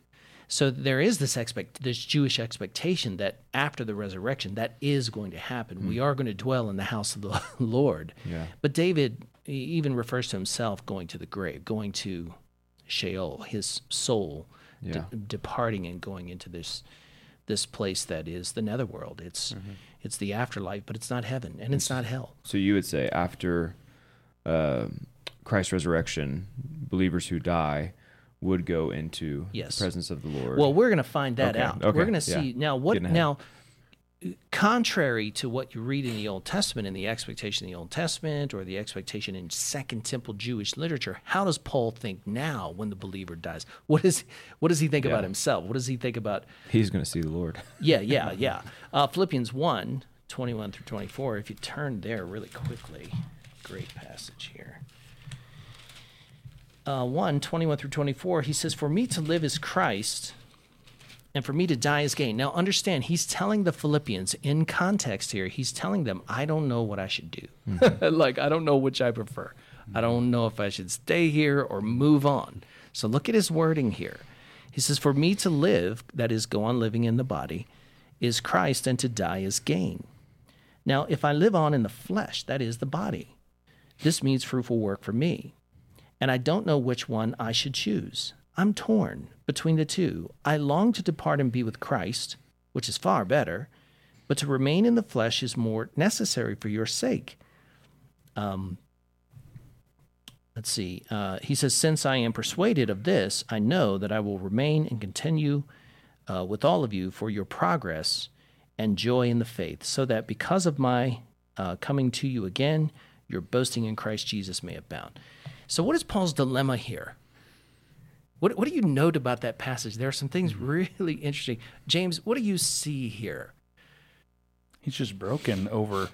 He wants to continue and minister to the churches, but even more than that, he desires to see and behold his Savior. Yeah, right. Um, and this is would be evidence for that intermediary yes. place uh, that Paul clearly has an idea of. He when he dies, he's going to be with Right. the Lord. So, what does he assume about his own const- his own human constitution? What does he assume about the nature of a human being here? About the soul and the body? There's an eternality to it that it goes on. That, that it does Yeah, go on. Yeah. Yes, Yeah. yes. But also that they're separable. yeah. Sure. Yeah, yeah, that yeah. the soul is separable. And so there are a lot of people who they they are called monists. Uh, they do not believe this. They believe you you know when you die you're in a state of sleep or you're uh, you're you just don't exist anymore until Jesus raises you from the dead. Hmm. And that really w- does not square with Paul's view of himself hmm. or the believer. Hmm. Paul thinks that his soul is separable from his body. And this is his tension. I don't know what I should do. Should I go on living in the body? Or should I depart and be with Christ?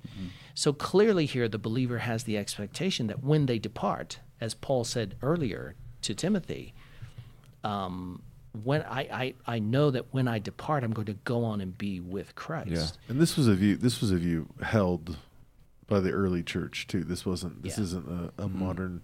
Um, one of the reasons that suicide in the Catholic Church is a mortal sin is because um, there was a period of time where they had priests killing themselves because Yeah. of this exact same desire of this Right. world is so hard Right. and I want I would rather be with God and so Right. they had to say Yeah. nope that will actually disqualify you from Yeah. uh, from going to be with God.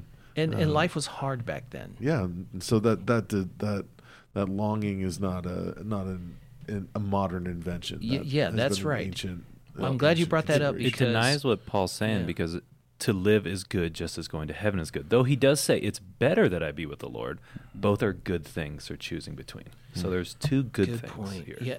Notice that he now that he has three choices. He can talk about the good, the better, and the best. Hmm. So notice that he doesn't think where he's going is the best. The best is resurrection. Hmm. The best is his bodily resurrection at the end of the age.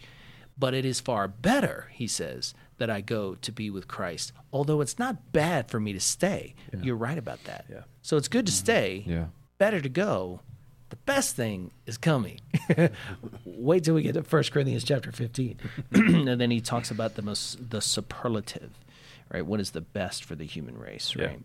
Um, 2 Corinthians chapter 5, this is a really weird passage if you go there really quickly. Man, this passage is really interesting. Now, here, you'll want to note the context of chapter 4. So, uh, Paul brings up the subject of future resurrection in 2 Corinthians 4.14. Now, in verse 16, he says this, even though our outer person is being destroyed, that is the body, the physical body, he says our inner person, that is the soul, is being renewed day by day. Day. So here again, while Paul thinks body and soul are intertwined, he thinks a person is just one person. He mm-hmm. thinks there are two parts to the person.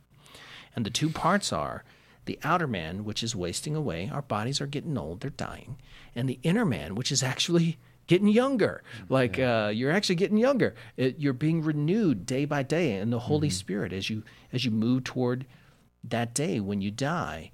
And so here now in 2 Corinthians chapter 5, if you want to go there, does anybody have it? I do. Yeah. Yeah. Can you read that passage? Just Starting in verse one. Uh, yes, Go. start in verse 1. For we know that if our earthly tent we live in is destroyed, we have a building from God, an eternal dwelling in the heavens, not made with hands. Indeed, we groan in this tent, desiring to put on our heavenly dwelling, since, when we have taken it off, we will not be found naked. Indeed, we groan while we are in this tent, burdened as we are, because we do not want to be unclothed, but clothed, so that mortality may be swallowed up by life. Now, the one who prepared us for this very purpose is God, who gave us the Spirit as a down payment. So, what is the tent here that he's referring to? How, he uses this metaphor, this illustration of right now, he says, we live in an earthly tent. Mm-hmm. But soon, someday, when, it, when this tent is destroyed, We have a building, Yeah. right? and the building is like a temple that's immovable. It doesn't go anywhere. So the illustration here is of a Bedouin tent. Now remember, Paul by trade was a tent maker. Yeah. Okay, so you have these mobile homes. They're not trailers. They're not like single wide trailers in the mobile home park. Um, they're not. They're they're these are tents. These are Bedouin tents. They are mobile, and you can and these guys who who herded sheep could move them around anywhere. They're quite sophisticated. They can be quite elaborate, but it's quite a different thing to live in that kind of tent. I'm thinking of like Native American tents on prairies. Is something similar? S- similar to say- that because I don't know what a Bedou- Bedouin. Bedouin Yeah, I tent. never heard of that. It's just like a big desert tent. Okay. That uh, Do you yeah. know what a Bedouin is? But doesn't it also? Thank you for demeaning him. I, felt like it needed to be asked. I don't. Uh, no, uh, it's like uh, it's it's a person who lives in the Middle East, usually a sheep herder or Okay. maybe even a, a wealthy sheikh. I think they live all across North Africa too. Yeah, Yeah. you find Yeah. they're You they're traveled nomadic. with food. Yeah. Okay. Yeah, they're nomadic. You follow, you follow uh, uh, the sheep. But doesn't uh, it? the But doesn't it also? But doesn't it also have the the an echo of the comparison between the tabernacle and the temple? Yeah, This is the spirit of God indwelling this earthly tent. yeah, for sure. And but the building the building was better. yeah, Now it's the switch over to you know to the Established. with, yeah. yeah, yeah, yeah. Interesting. comparison. Yep. Yeah. yeah. So you've got the what you've got there is you've got the thing that's impermanent mm-hmm. being supplanted by the thing that's permanent. Yeah. Yeah. Right? And and it and it's different. Yeah. It's a dwelling. It's a different kind of dwelling. So what's the building then? The building would be what? He says it's in heaven waiting for us. It's an eternal dwelling in the heavens, not made with hands. What is it? Is it just dwelling in the heavens? Or is it something kept for us there in the heavens, waiting for us? I've always taken it as our new resurrected bodies that have perfect consummation of you know the spiritual and the physical together. Yeah. Um, I think the way Millard, uh, theologian Millard Er- Erickson solves this, because when we get to 1 Corinthians 15, it's, it seems pretty clear that Paul thinks that the resurrection, our resurrection, bodily resurrection, is eschatological. That means it's at the end of the age. Mm-hmm. But here it seems like it's not. It seems like it's you get the body upon death, the new resurrected hmm. body at your death. So the way Erickson, um, the way Millard Erickson solves that is he says, in the same way that resurrection life has been planted in you now and is growing to hmm. eternity, in eternity you still won't be done. In other words, what he's saying is, uh, not in eternity, but in the heavens, resurrection uh, is still going to be taking place, but it's not consummated and finalized until the end of the age. So, this is why you see passages like this, which seem to suggest that a person receives this permanent building, Yeah. this permanent body yeah. uh, upon their death. Yeah. But at the same time, you have 1 Corinthians 15, which we'll read, which looks for all the world like it's at the end of the age. Yeah. And you have and you have like the well, we can talk about that later. Um, this passage sorry, this passage in particular is really helpful for me to, just to get to the practical like application of some of this stuff. Everybody is is searching like everybody eternity has been written into the hearts of humanity, right? Yeah. And everybody has this awareness Yeah. that I'm not what I, I should be.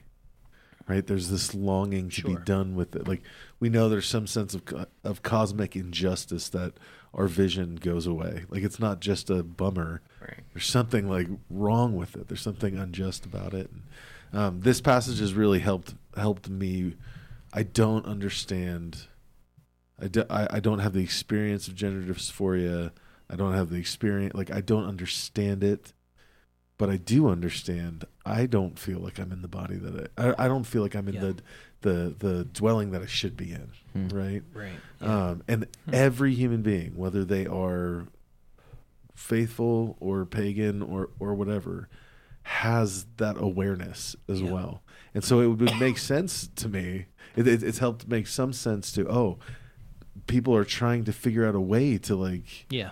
Comfort themselves, but they have a they have such a a, a, a truncated view of reality Yeah. that they're just trying to to do it inside this little the little sphere of the material. You Yeah, know? yeah, yeah. Uh, You mean like with plastic surgery and plastic all that? surgery with with you know uh, gender affirming Yeah. you know I- I- Care. I, don't know what other word to use uh, that doesn't um, that, that those kinds of surgeries like you're operating in the material because you have this spiritual longing Yeah. and you know that the, this material is passing away Right. Mm-hmm. you know that this material is somehow not what it's supposed to be Yeah, yeah, yeah. so i'm not saying that this justifies transgenderism please do not hear that I wasn't hearing that. Okay, good. Well, I, I, I was accused of that once. It has it has enabled me to to have tremendous compassion. To start Yeah. with compassion of, mm. I too feel as if I'm in the wrong body. Yeah. Now we can have a you know. uh, Yeah, there's some question as to whether or not when we get to 1 Corinthians 15, um, Paul seems to pretty strongly say there that the body go, that goes in the ground is the body that comes out in resurrection. In other words, um, so there's a one to one correspondence between the body that's sown, the seed that is sown, and the body that comes up. It's just that body. But he uses other language too, and yeah. other analogies, both here, uses several analogies, but in 1 Corinthians 15, he also uses some other analogies that make us think, well, maybe it's a different body. Uh, maybe, Yeah. maybe it's an altogether different body. So, Yeah. but in any case, whether it's the body that goes in or a body that's re, uh, I would say for all of those uh, bodies that have disintegrated in history, and that just have the molecules of those bodies have just turned into other things. By the way, every molecule in your body is from something else. It's from pre-existing matter also. So I would just say at some level God has to recreate the body. Hmm. Yeah. God has to at some level he has to recreate you. Um, and doesn't doesn't Paul say in 1 Corinthians 15 the the seed that is planted, Yeah. what comes out of it is kind of the same substance, but it's Well, he says Not- he it's- actually says it's different. He says it's all it's it's but it's no no but yeah but it's different. yeah but it's a different like it's a different thing. Yeah. I think if you press the analogy, you would have to say the body that goes in the ground is the body that has to come out. But I don't think that really is Paul's point, although it could be. It certainly could fit that. Um, I think his point is that what comes out, or that is to say, the resurrected body that we'll see, is as different from from from what we're in right now as a little seed is from from a mighty oak, right, or from a mighty uh, whatever kind of trees they had, acacia trees or whatever. Uh, it is just the full realization of the potential of that body. I think is kind of where he's getting, uh, and it will be like Christ's body, impervious to sin, impervious to temptation, incorruptible is the word that he used. We'll we'll get there in a Can I- second, but uh, Can I ask you, Jeff, a 30 second rabbit trail question, real You quick? bet. Uh, in light of the end of chapter 4, uh, verse 16, therefore we do not give up, even though our outer person is being destroyed, our inner person is being renewed day by day. And there's other passage we've been discussing. Those who hold to tripartite view, and I lean a little bit to the other way, but body, soul, spirit. What are they doing with the spirit? They're just saying, are they saying that's still separate from the soul and it continues on into heaven? Are they, like, how are they understanding no, that? No, they. So those who hold to a tripartite view, what what you're referring to there is, uh, there are essentially three views of the human constitution. One is uh, what's called monism. Mm-hmm. Monism is that you're only your body, and that the soul is only a an emergent property of the body. That is to say, you're you're- Material in a sense. It's just right? material. Yeah. The other is to say that no, it's the dualist position. It's like Thomistic dualism. Yeah. So St. Thomas Aquinas had this view, and I think it's the right one. I think it's the biblical one, Yeah. and that is that you are body and soul. In other words, you're you're material and immaterial. You're one person with two natures. Yeah. So you have material and immaterial, but those those two natures, while separable, are are not whole. Yes. One has to have the other to be whole, which is why Paul says here, I feel like I'm naked. right? Yeah. Like Paul's ana- other analogy that he uses here is nakedness. I mean, ima- imagine walking around in the nude in public, you would you would be longing to find clothing, Yeah. right? And he says that's what it's like wanting the resurrection. Yeah. Right. The the naked the naked uh, self without a resurrected body longs for that resurrected body kept for for us in the heavenlies. Right. So now the third position is within dualism. It's actually within dualism is the tripartite position. So in the New Testament, when it says, it says, you know, body, soul, and spirit. So Paul uses that phrase Yeah. several times in the New Testament. We think that the soul has a spiritual faculty, and the spiritual, and so the spirit is just a spiritual faculty Okay. that can commune with God in a way that no other creature can. Gotcha. So other creatures that are living souls, like uh, dogs and Mm-hmm. horses and stuff like Yeah. that, um, the you know Genesis one also uses the word nefesh or soul Mhm. to Yeah. describe livestock. But the human being has been given something else, Yeah. some other kind of innate capacity. It's a spiritual capacity, and so and so, uh, body, soul, and spirit refer to And that. so the more Thomistic dualists would say just that you don't have to necessarily have the language of the extra faculty. It's just that that's a part of the enlightened s- yeah, soul. for sure. It's a part of the Crashed into, yeah. immaterial Yeah. Okay. soul uh, that can commune and partake of divine life. Okay. Yeah. Thanks. Yeah, for sure. Um, but I don't think it's a separate piece. Like Yeah. I think it's embedded in the Yeah. in the immaterial. Um, good question. Great question. Uh, okay, so um, so is heaven our eternal dwelling? Is heaven our eternal dwelling? This is the way we tend to think of heaven, and so I think what we would have to say is uh, yes and no. Yeah. Um. Wait, before I get there, there are a couple passages I, I probably skipped over that I should probably look at. The one is uh, Revelation 6 9. Revelation 6 9. John is seeing a revelation, and what he says is when he opened the fifth seal, uh, I saw under the altar the souls of those who had been slaughtered because of the word of God and the testimony they had given. Verse 11 So they were each given a white robe, and they were told to rest a little while longer. So the saints are in a state of Sabbath or rest from the sinful powers of the world that have slaughtered them, right? But the souls are crying out. What are they crying out? How long, O Lord? Mm-hmm. Right. So this picture of the altar now is probably the one that's in the Holy of Holies, which is where they sprinkled the blood. And so to be under the altar, and so that is actually what we refer to as the mercy seat. And the mercy seat is also a synonym for God's throne, right? So here you have these souls who are now kept under God's uh, sovereign care, his watchful care, and they're crying out, Lord, how long before you avenge us? Uh, in other words, how long before you bring justice on the world that keeps doing this stuff to your people? And so it's that kind of prayer, but they seem to have conscious awareness. These Yeah. souls are being kept, Mm-hmm. but also they're consciously aware of their of their existence. Yeah. So they're not in a mm-hmm. state of sleep, they're not in a state of slumber, they're not, you know, But there's drowsy. there's also a sense of I don't want to say dissatisfaction, Holy dissatisfaction. but there's yeah. but there's a longing of of Yeah.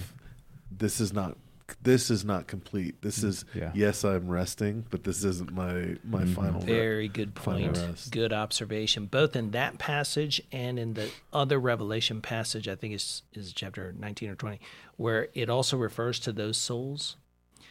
In both of those passages, excuse me, in both of those passages, something isn't finished, right? And so while we tend to think of heaven as souls going off into heaven with the Lord and now they're finished, um, the New Testament doesn't teach that. The New Testament doesn't teach that in any passage. In fact, all of these passages that we've read, it's quite clear that Paul expects that there's something left to be done by God to us, which is receiving our resurrected bodies, right? Um, the full resurrection of the saint. So these folks are waiting for God's justice. They're consciously aware of their own existence, and they're also consciously aware that something is left left to be done here uh, before God wraps it all up.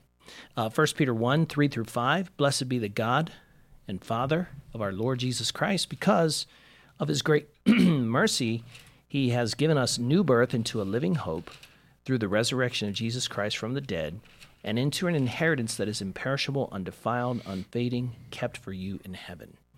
So there is something God is keeping for us, an inheritance in heaven. It's kept for us there, and we have an expectation that we will go to it, that we will be reunited with uh, God and go to that heavenly inheritance, which is kept imperishable, undefiled, and unfading. Uh, Colossians 1, Colossians 1 5, Paul says, because of the hope reserved for you in heaven.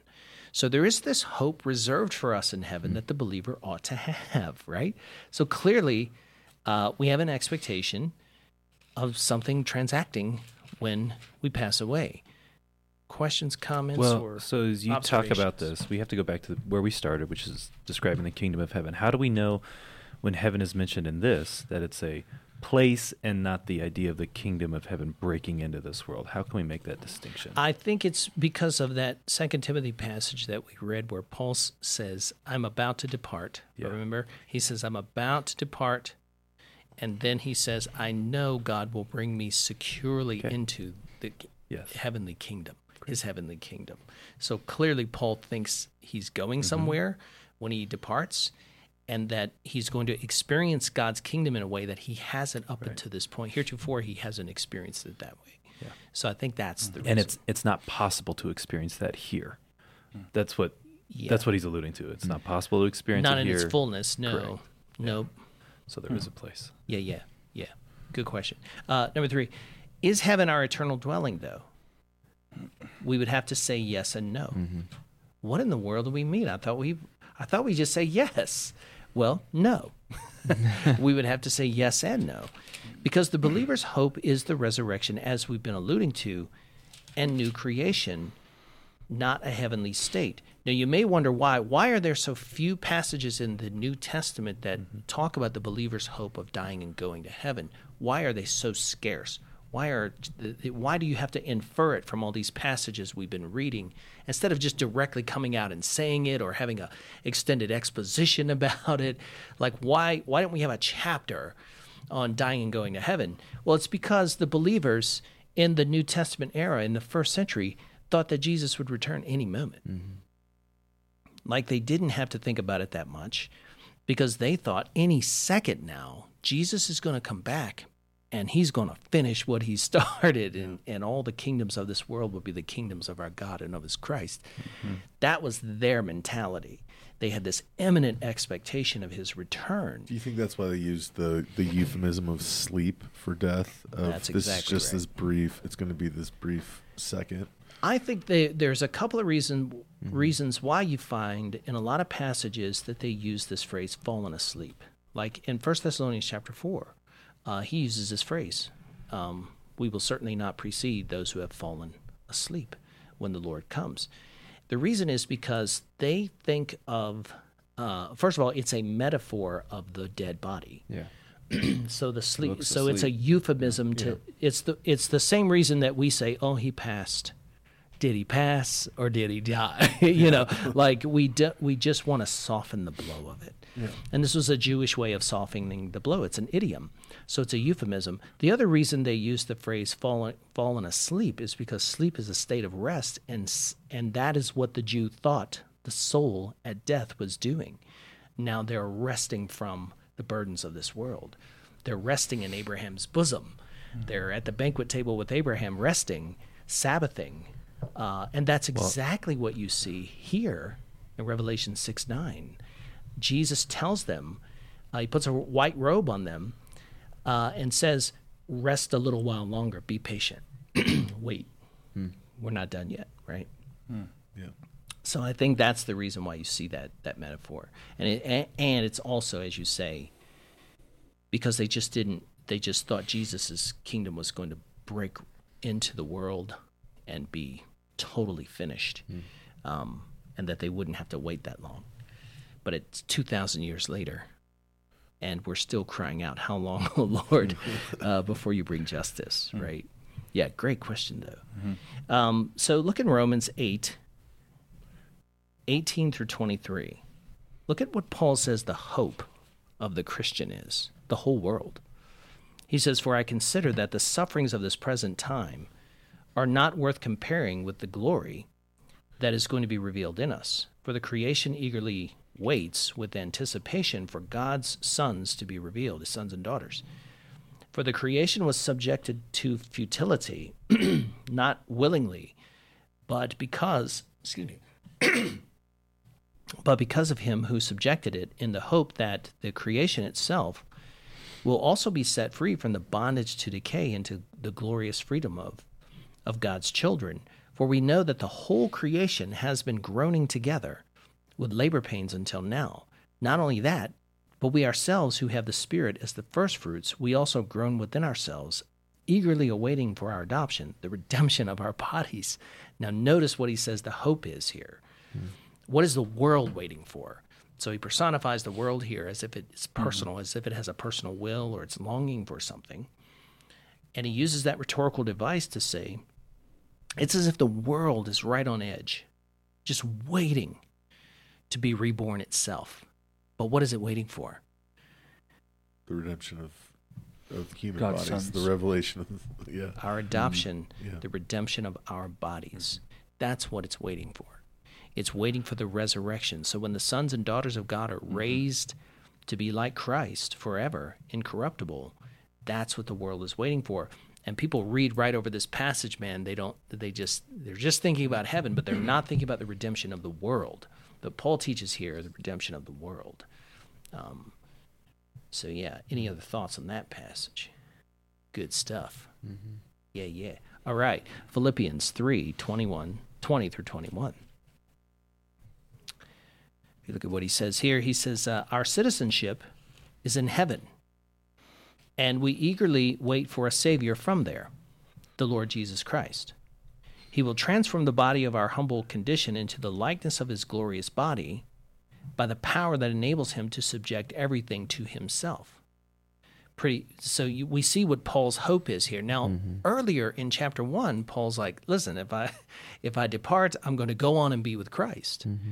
But look at what his ultimate hope is. His ultimate hope is the fact that our citizenship is in heaven and the lord of that kingdom is coming and uh, he's going to come from there and he will then transform our humble bodies into the likeness of his glorious body. That's the hope of the Christian, is resurrection. Um, clearly. And then 2 Corinthians 5, 6 through 9. Oh, we already covered this one. Yeah, this is the earthly tent passage. But notice verse 6. I'm going to point this one out. Okay, verse 6 here. So he's talking about the earthly tent we live in is destroyed. We have a building from God. And look at verse 6. He says, For we are always confident and know that while we are at home in the body, we are away from the Lord. Wait a second, what? Uh, for we walk by faith, not by sight. In fact, we are confident. And we would prefer to be away from the body and at home with the Lord. Therefore, whether we are at home or away, we make it our aim to please Him. What does Paul think about the body? Well, he thinks that his spiritual side, right, his mm-hmm. spirit or his soul, whatever you want to call it, his immaterial self, is detachable from, is separable from his body. Mm-hmm. And he thinks that he's either going to be at home in the body, in the tent, this temporary dwelling, or he's going to be with the Lord. Yeah. I don't know. Is there any other way to interpret that that you could see that isn't just pretty straightforward there? It seems pretty straightforward. I agree. Seems to me. When I was like thinking through all this, I was like, I mean, I, I know there's those few passages where it talks about you know those who have fallen asleep and stuff like that. But I was like, the Yeah. plain reading of Scripture seems to be to be apart from the body is to be in the presence of the Lord. Um, Mm-hmm. yeah. Yeah, well, I don't use the idiom as the controlling Yes. factor in my interpretation. I use the straightforward literal language, which Yeah. is if I'm away from the body, I'm at home with the Lord. Yeah. So falling asleep then is just an idiom. It's a euphemism for the dead body. And then the Yeah. joy, then the joy of final resurrection is that we are in our bodies with the Lord. Yeah, But right that's now right. we are in our bodies Right. apart from Him. Then we are in our spirit with Him, Right. and then we'll be embodied spirits Mm-hmm. with the Lord. And that'll be the finished work that we long for even when we're in heaven. So even when we're in heaven, we will long for that finished work. Yeah. Mm-hmm. Okay, 1 Corinthians 15, big passage here. Holy smokes. Uh, Paul is trying to prove to the Corinthians, he's trying to argue for the doctrine of the resurrection. He's trying to say that some of you are denying Jesus' resurrection. That's crazy talk. If Jesus hasn't been raised, then Your faith is in vain. your faith is futile. Why have you even believed, right? So then in verse um, 23, if you skip down there real quick, he says, uh, But each in his own order, that is, uh, for just as in Adam die, uh, just as in Adam all die, so also in Christ all will be made alive. But each in his own order, Christ the firstfruits. So Christ is the first one to be resurrected. And then afterward, at his coming, those who belong to Christ. Then comes the end, when he hands over the kingdom to God the Father, when he abolishes all rule and authority and power. Uh, so, what's going to happen at the end? Sounds like both like uh, yeah, judgment and the full manifestation of the kingdom. The full manifestation of the kingdom. Notice the next verse. He must reign until he puts all of enemies, his enemies under his feet. 1000 years. Yes. Yeah, for 1,000 years. Uh, the last enemy to be abolished is death. So the last enemy that he abolishes is death. And I know William Lane Craig and others are trying to say that physical death is not a part of the curse. And I would just say, well, that's very interesting because I don't know how death became an enemy then. Yeah.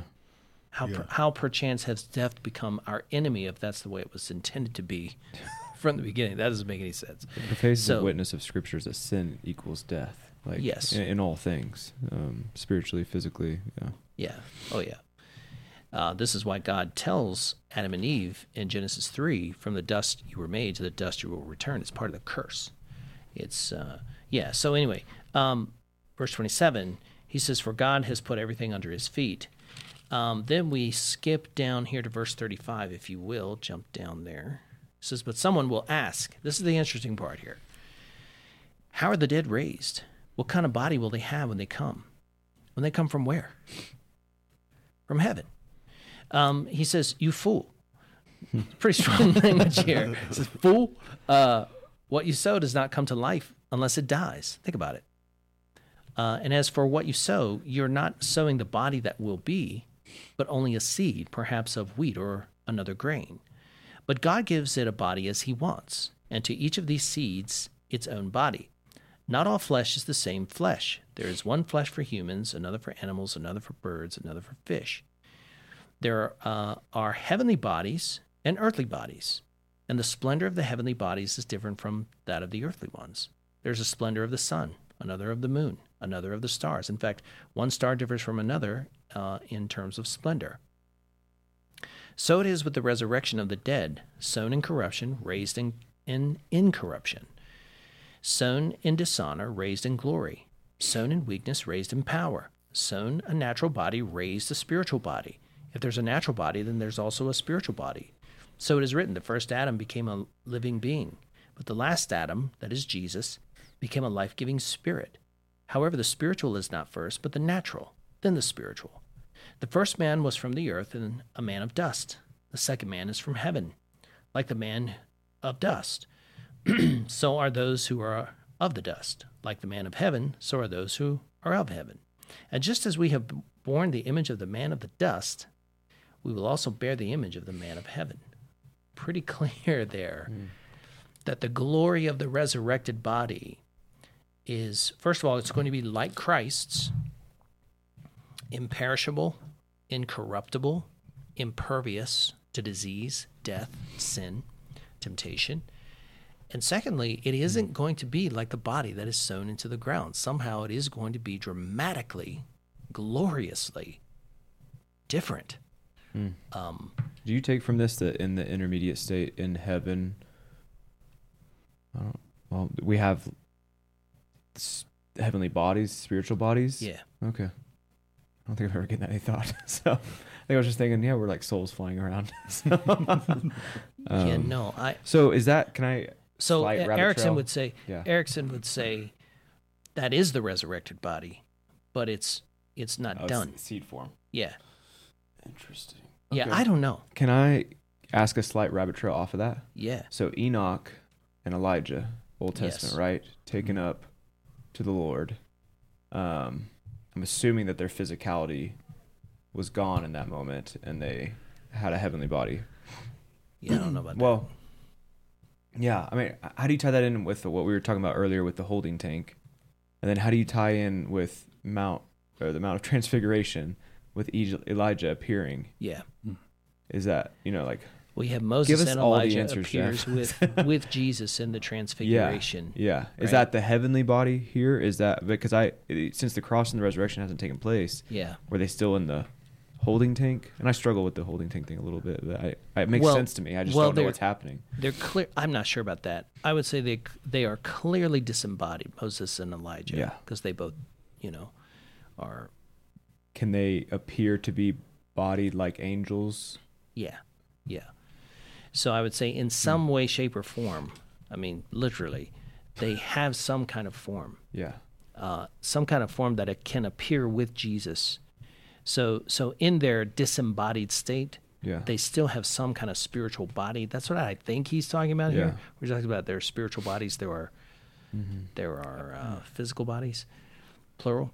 So, so I think that is what he's talking about here. But the res- the final resurrected body is that's Yeah. that's the completed thing. Yeah. like that's completed. Now, as far as Enoch, what did, what did you say? Enoch and Elijah. Enoch and Elijah. Yeah. I, I have no idea. yeah. I just don't know. And so I don't think we need but to. Know, you would say right? because you you do hold to the Old Testament saints in the part of Hades. Uh, the only reason I hold to that is because that was a Jewish belief. Yeah. And Yeah, I and I think in the Second Temple, you can demonstrate that in their literature, and I do think that's uh, I think that's the view that Jesus espouses in Luke 16. And so, in this moment on the Transfiguration, Moses and Elijah can come out of that. Yeah. Okay. Yep. Okay. Just like Lazarus can come back from there and Yeah. re-inhabit his resurrected earthly body. But then, remember that passage in Hebrews that says, it is appointed to man to die once and then Mm-hmm. the judgment. That's just a general statement. It doesn't take into account every uh, exception to the rule. Sure. Mm-hmm. Lazarus would be an exception to the rule. The 500 people that were raised by Jesus, you know, are exceptions to the rule. They died twice. So um, Hmm. Lazarus had to die again, and he's actually going to be resurrected. Yeah. Um, the thing that I don't really know, so I do think we have some kind of spiritual form, some kind of spiritual constitution Yeah. In our disembodied. We call it disembodiment, but I don't, I don't really think that it is uh, fully.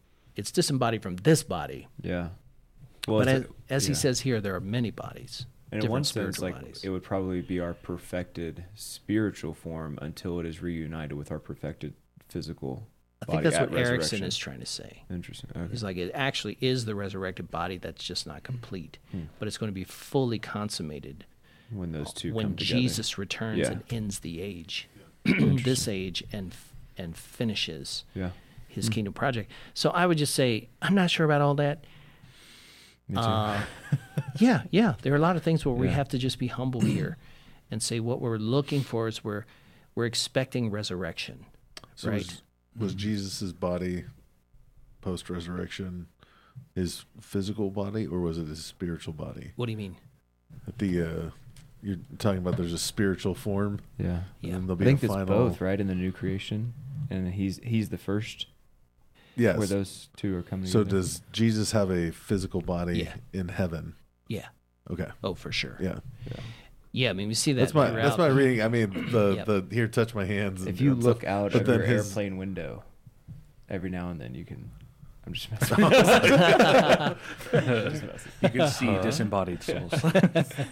Yeah, yeah. So, um, I think G- uh, my personal opinion is Jesus forever will have two natures, uh, fully divine. You know, everything God is, Jesus is uh, in essence, and also uh, an embodied or corporeal state that is resurrected. uh, because our Paul seems to make it pretty clear that our resurrection Is is going to be like yeah. his. So if he, if he's not in a resurrected body anymore, it kind of doesn't make any sense. Yeah. Um, so, so yes, big passage here, but clearly where we're going is we're moving toward resurrection and recreation. One more passage, Revelation 24. We'll close it with this one. Okay. Last thing that John sees in his revelation the end of the world, beginning of the new. He says, Then I saw the souls of those who had been beheaded because of their testimony about Jesus and because of the word of God, who had not worshipped the beast or his image, and who had not accepted the mark on their foreheads or their hands. They came to life and reigned with Christ a thousand years. So there's this idea here that even though their souls, even though they're with Christ, and even though they're consciously aware of their own existence, mm. There's some kind of life they're missing. Hmm.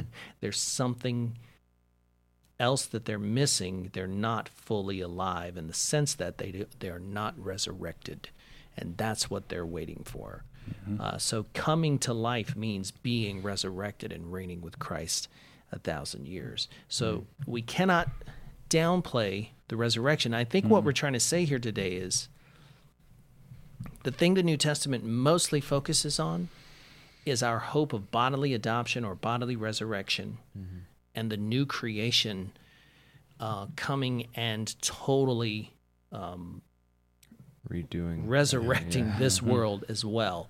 That's the believer's hope.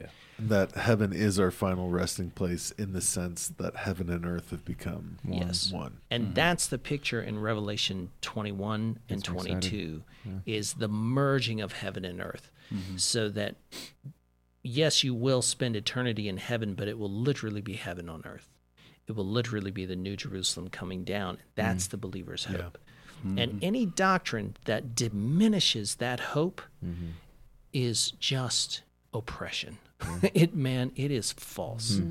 That's the believer's hope. Yeah. Is eternity with God in a renewed world, a resurrected world, a resurrected body, heaven on earth. Amen. That's our hope. Amen. Come, Lord Jesus. Yeah. Come, Lord Jesus. Even Do so, come, tarry. Lord Jesus. Yep. Okay, guys, um, we're going to do an altar call now. No, just kidding. Uh, any Let's talk about purgatory. any last thoughts or any last ideas? okay, great. Another fun discussion. Love you guys. Awesome. Yep. Love you guys. See ya. Thanks. Bye.